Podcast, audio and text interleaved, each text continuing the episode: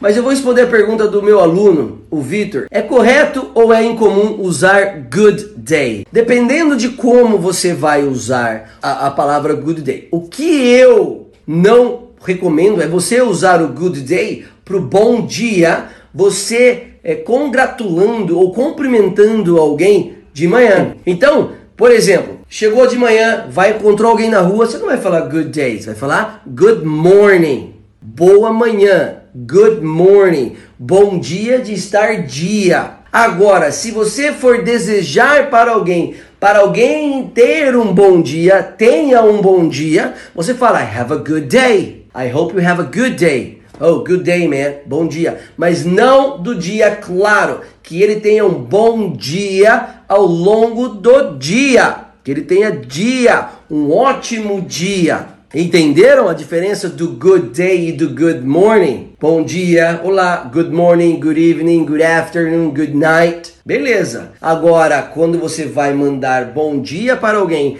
desejar que ela tenha um bom dia no trabalho, um bom dia na escola, um bom dia dela, você fala have a good day. Thank you, have a good day. Pronto. Beleza, Vitão?